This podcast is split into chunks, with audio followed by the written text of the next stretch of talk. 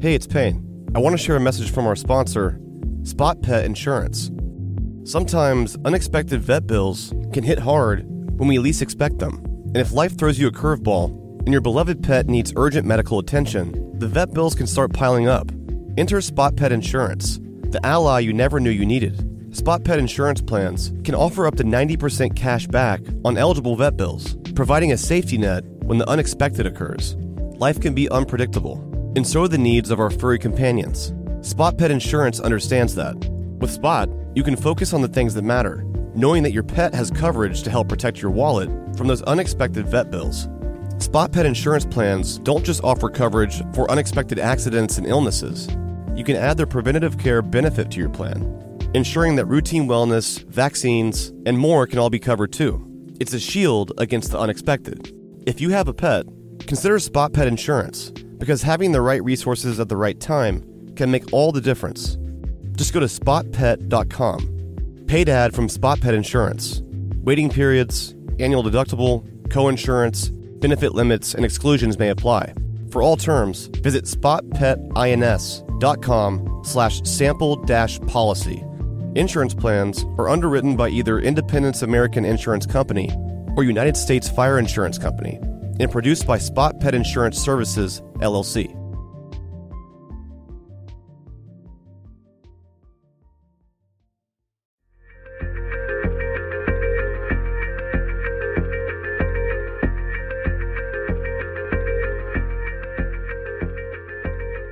Hi guys, this is Chase up in Chattanooga. I like the show a lot. I had a question about where Bo Dukes is currently. I guess I got the impression that after the arrest he was incarcerated and uh, unable to communicate with people, but he's been texting or at least been on a message board since the arrest. I was just wondering if he is actually incarcerated or out on bond as part of his plea deal. Just wondering where he is now. Thanks a lot. Bye. Well, that's a good question. Bo Dukes is out on bail. It was prearranged by his attorney. He literally turned himself in to the authorities in Ben Hill County, Georgia, and was booked in, processed, fingerprinted, photographed, and released on just about $15,000 bail within a matter of just a few hours. So he really didn't spend any time in jail, so to speak. He was arrested in the sense that he was taken into custody to be fingerprinted and photographed and processed, but he was immediately released on bail. And in all likelihood, unless he violates some condition of bail or commits a new offense, he will remain free. And if he's communicating on the message boards or anywhere else about the case, there is a possibility that he could be in violation of the gag order. And if someone, perhaps the judge or anybody else, decides that they want to take any action, the judge has contempt powers. And if she feels that he is in contempt of her order, she could order him back to jail. But barring any of those things happening, he is out on bail, he's free, and he will remain free at least until the cases are over and the disposition of the criminal charges against both defendants can be completed. Hey guys, this is David from Colorado. Is the state saying that on the night she was murdered, that Ryan Duke by himself took her to the pecan orchard and dumped her body and then somehow contacted Bo Dukes for help in disposal of the body? Or are they saying that he contacted Bo Dukes prior to moving her to the pecan orchard? Thanks. Love the podcast. Keep up the great work. Another good question. The first scenario set out by the caller is the scenario that really is painted by the warrants and the indictment in this case. The narrative, if you will, that we can piece together from what we've learned before the gag order and based on the charges is that according to the indictments and the narrative, the state has laid out, if you will, Ryan Duke acted alone as far as committing the murder and did not really bring Bo Dukes into it until sometime after, a matter of days, when apparently and allegedly he was asked to help cover up the crime by helping to dispose of in what we believe to be now by burning the body over a period of days in the pecan orchard. So it's not that they're saying that Bo had some prior knowledge of this or participated in it, but they're saying he was essentially an accessory after the fact. But since Georgia has no criminal liability necessary for being an accessory after the fact, they're relying on separate charges such as concealing the death and tampering with evidence and things of that nature with regard to Bo's charges. This is Stacy from Texas, and I had a question for Philip Holloway. With the indictment being so vague and even the arrest warrants being vague, would they make these vague to help the family keep her situation and her story private? Like, would the family ask to be respectful of their privacy so that news about Tara can't be put out there? Would that ever be possible? Thanks for doing such a great job and have a good day. Well, I've said from the beginning that the arrest warrants were not drawn very well at all. They didn't even track the language of the relevant statutes at play. The district attorney did a better job in cleaning that up when the indictment was drawn. It does at least allege the essential elements of the offense. But as I've said before, the details about exactly how Ryan was allegedly using his hand to commit a murder is very vague and it doesn't really put anybody on notice of what they need to defend against. As a matter of constitutional due process, indictments need to put the defendant on notice of exactly what they're being charged with. And anytime you have the allegation that an object, which is not always a deadly weapon, such as your hand, if the allegation is that you used your hand in a deadly manner, then some specificity, in my opinion, needs to be contained in the indictment. Why that detail was left out, I would not even begin to speculate about the district attorney's reasoning for that. Recently, I saw a case in another county where a judge threw out an aggravated assault indictment because it was vague. And basically, for that reason, it didn't set out enough information to put the defendant on notice as to what exactly they were being accused of in an aggravated assault. So the vagueness of the indictment does open itself up potentially to a legal challenge as to the way that it's worded.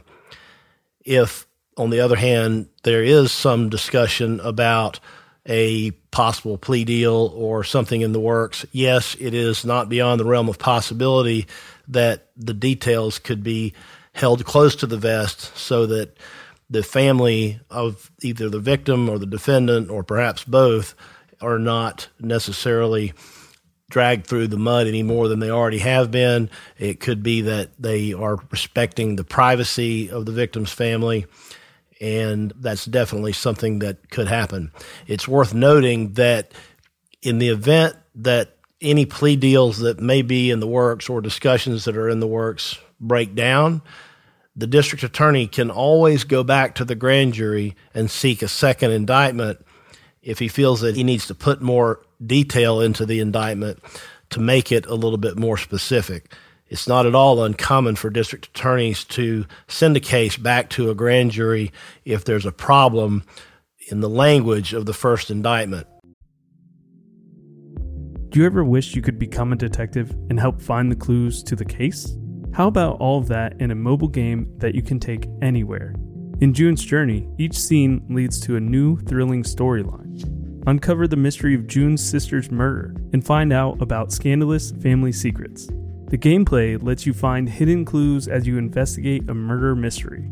Escape to a bygone age of mystery, danger, and romance. Let your imagination run wild when decorating your island estate and collect scraps of information to fill your photo album and learn more about each character. Whether you're craving a good mystery or looking for an escape, you can immerse yourself in the world of June Parker.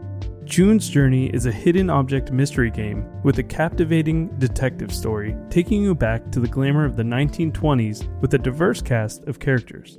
Each new scene takes you further through a thrilling murder mystery story that sets the main protagonist, June Parker, on a quest to solve the murder of her sister and uncover her family's many secrets. I travel so much while working that I personally love to play it while sitting around airports with all that free time I have. Can you crack the case? Download June's Journey for free today on iOS and Android.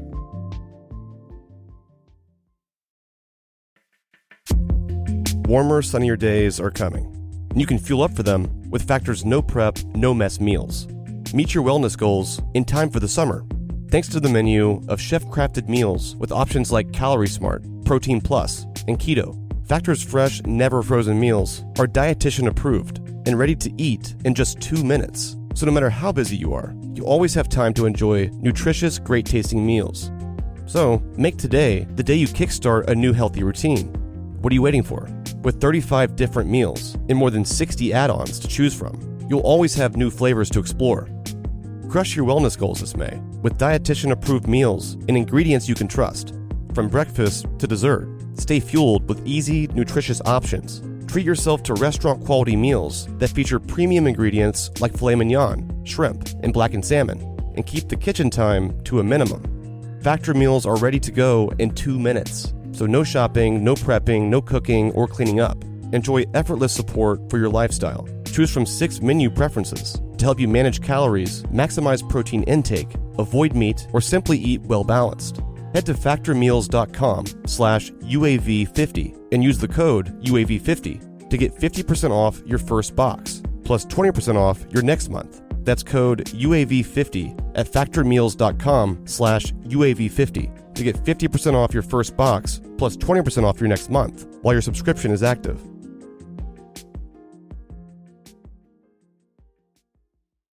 This is Brian in Florida. Great work on the podcast. My question is centered around the report stating he killed her with his hand. So, assuming that that's a punch or a blow, you know, with a fist, what kind of defense could that open up for him or his attorney to lean it more towards manslaughter? You know, in the moment, if it's a burglary or an invasion, and he awakens her or he walks in on him and he uses his fist to, you know, as a blow, that could potentially kill her, but that may have not been his intention. So is he maybe going to lean that way toward saying, I didn't intend to kill her, whereas if you strangle somebody, your intentions are pretty clear. What options does that open up for him if that's where his defense takes him? Uh, appreciate it again. Keep up the good work. Okay, so a defense of manslaughter would require some type of sudden provocation that would cause somebody to do something irresistible. The classic example is when a spouse comes home and finds another spouse in the act of having sexual relations with a third party, they just really can't control themselves. There's this sort of sudden heat of passion that causes them to do something that they really wouldn't otherwise normally do. That's not the scenario that we are presented with here, at least the way that it's been alleged.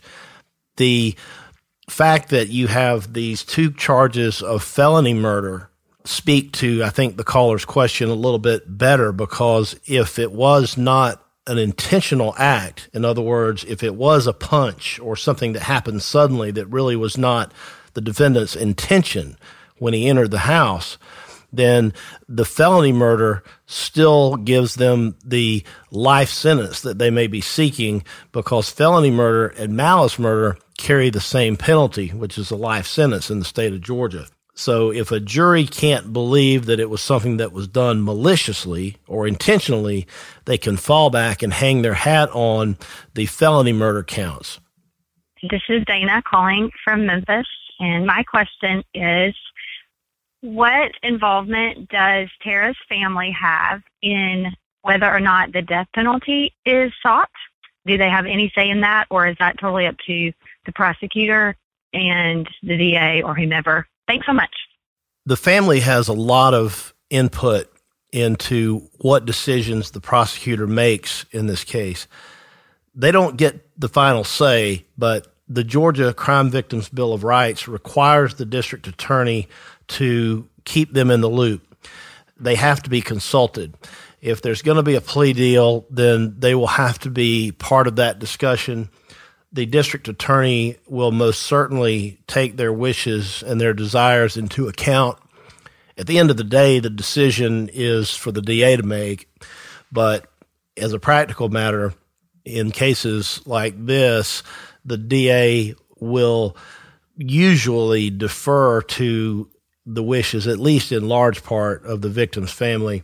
And under the Crime Victims Bill of Rights, they literally have to include them in the process of the decision making. For example, if they decide we're going to cut you a deal, Mr. Duke, and we're going to take the death penalty off the table, we're even going to possibly take life without parole off the table. If you'll enter a plea of guilty to murder and accept a life sentence with the possibility of parole. It's not beyond the realm of possibility that the charges could even be reduced even further. But again, that would all be something that the DA would decide after full consultation with the family. My name is Rebecca from Jacksonville, Florida, and I have a question regarding the reveal of Brooke's conversations with you on the most recent podcast.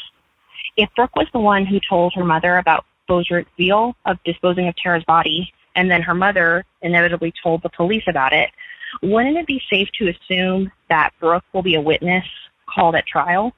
And if she is, wouldn't her discussing the case be violating the gag order? I believe it was said on one of the previous podcasts that the gag order restrictions were loosened, but it seems like this would definitely be breaking any restrictions that are in place. Just curious to get your insight on this. Thank you so much. Bye. Yes, it does seem very likely that Brooke and her mother may very well be witnesses if there's any trial in the case. These discussions, however, that were had and any information that have, may have been revealed earlier in the process could have predated any gag order. And the gag order, as amended, is limited to the parties to the case, the two defendants, their lawyers, their legal team, law enforcement officers, both past and present, who may be involved in the case. Witnesses themselves are not really determined until there's a witness list prepared by the DA. So I would suspect that they're going to be witnesses, but anything that they may be discussing like this does not appear to be a violation of the current gag order, bearing in mind that the defendants themselves Bo Dukes and Ryan Duke, they are covered by the gag order. And if they say anything in violation of the gag order, they could be held accountable and potentially subject to contempt of court. We have two dogs in our home. Aria is a two year old puppy who definitely needs help with her portions. And Nala is a 10 year old dog who is living a great life, and we want to keep feeding her well so she can hang in there with us for a lot longer. The farmer's dog makes it easy to keep them healthy, which can give you more quality years with them. The farmer's dog makes and delivers fresh, healthy dog food. It's recommended by vets, nutritionally balanced, and made from human grade ingredients in safe, clean kitchens. It's the best option for dogs at all life stages. It doesn't matter if your dog is young or old. It's always the right time to begin investing in their health, helping you live more healthy, happy, and full years together. You can get 50% off your first box at thefarmersdog.com slash vanished. Let the farmer's dog know we sent you. Use our code or click podcast after you sign up for your first box. Want to teach your kids financial literacy, but not sure where to start? Greenlight can help.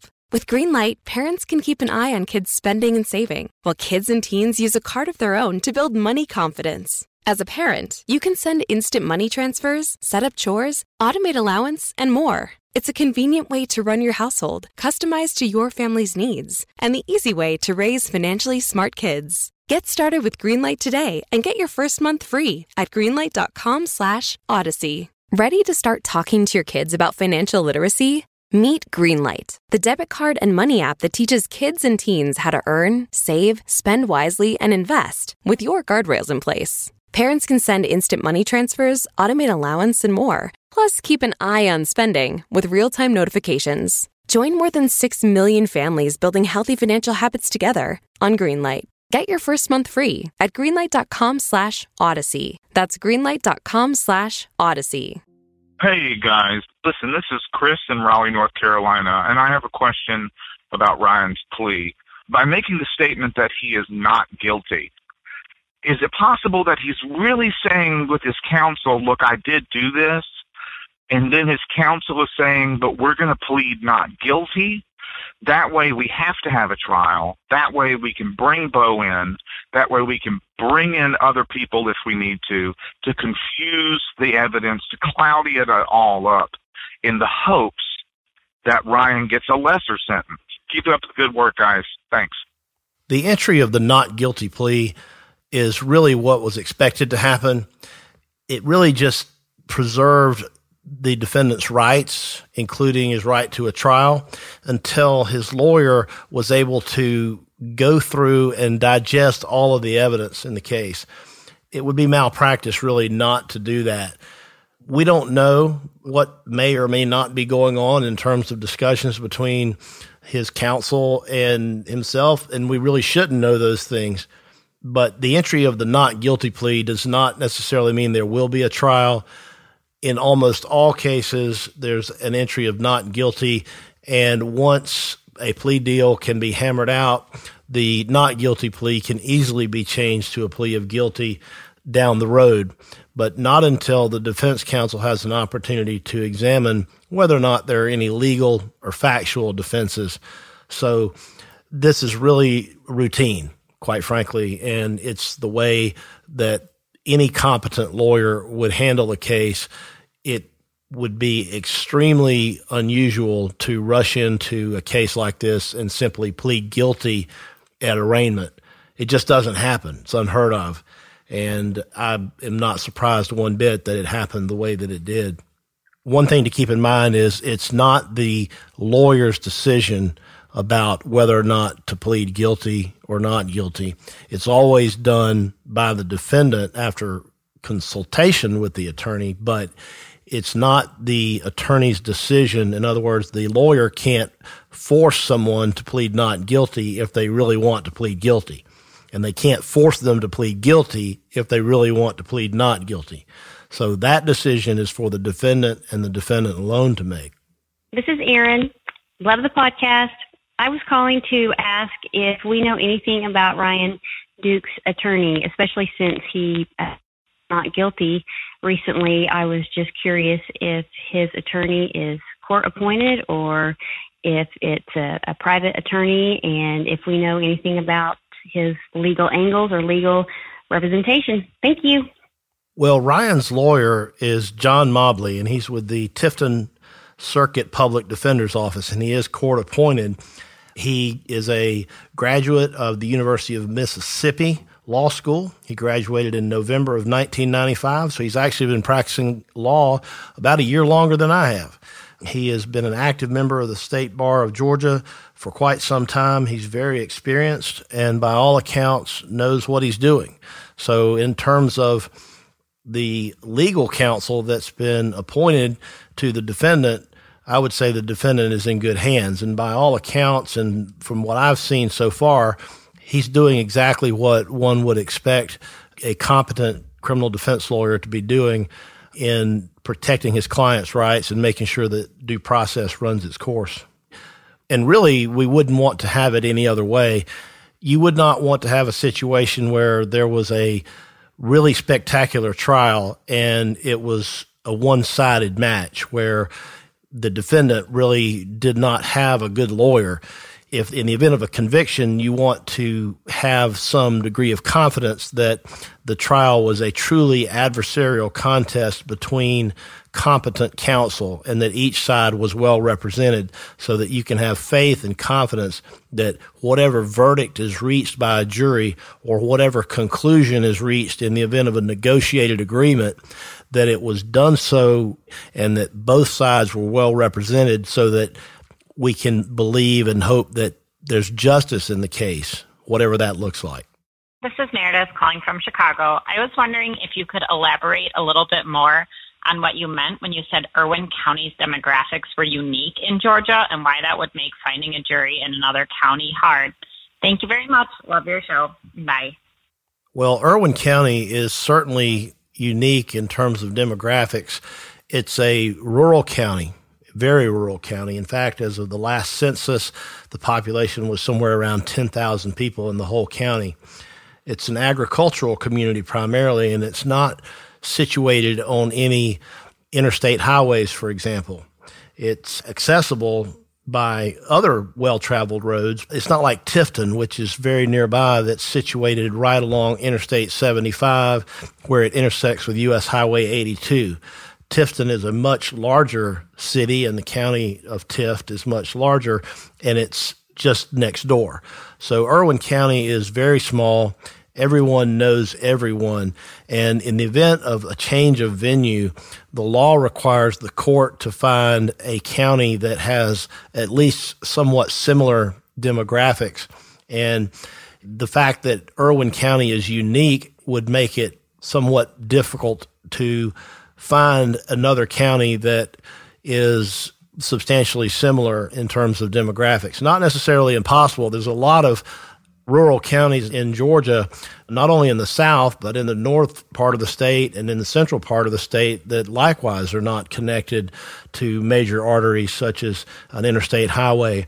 So it would not be impossible, but it would be a challenge to go through those potential counties and decide which one is the best fit. And in the event of a change of venue, the only thing different about the trial, it would be one, the location Obviously, it would be in the courthouse of whatever county the trial would be moved to, and the jury would come from the county where the trial takes place. So rather than having an Irwin County jury, you would have a jury from the new county that was selected after a change of venue. Now, the judge cannot change venue unless the defendant asks for it because he has a constitutional right under the state constitution in Georgia to be tried in the county where the crime is allegedly committed. Hi, Payne and Philip. My name is Donna from Hahira, Georgia. I grew up in the Tift County area, so I followed the Tara case since day one. Want to say thank you for doing a great job. I have a question. It's not actually about the case, but I'm curious who reached out to who? Philip, did you reach out to Payne? Payne, did you reach out to Philip? I just want to give you guys props because you do great on this. Thank you. Well, thank you, Donna, for listening, and thank you for asking that question. It's really kind of interesting. I am from Tifton myself, the South Georgia area, just like you, and I know Hey Hahira well also. I think it was Twitter, if I'm not mistaken, that is the vehicle that Payne and I first connected through. I followed the case because I was just interested in it, and I, you know, I, I used to live there. I used to work there. I was a police officer in Ocilla a long time ago, much before this happened, and so it's always been something that that I've been interested in and I've kept up with, and I became a podcast fan of Up and Vanished, and I was a listener, and I was listening and paying very close attention. And then out of nowhere, of course, the news breaks of the arrests. And it occurs to me that the podcast might could benefit from my experience as a media analyst. I've worked for national and local media outlets, both in television and in radio, and have some experience in providing legal analysis on complicated questions that sometimes the layperson may not be able to understand through traditional reporters and journalists. So I felt that maybe I had something to offer to Payne and to assist in some way. And it's my understanding that Payne had also heard something about me and was maybe trying to reach out. And so I believe, if I'm not mistaken, I followed him on Twitter and he noticed the follow and followed me back. And we were able to begin our initial dialogues through direct messages on Twitter. So there you have the backstory. Thank you for asking the question.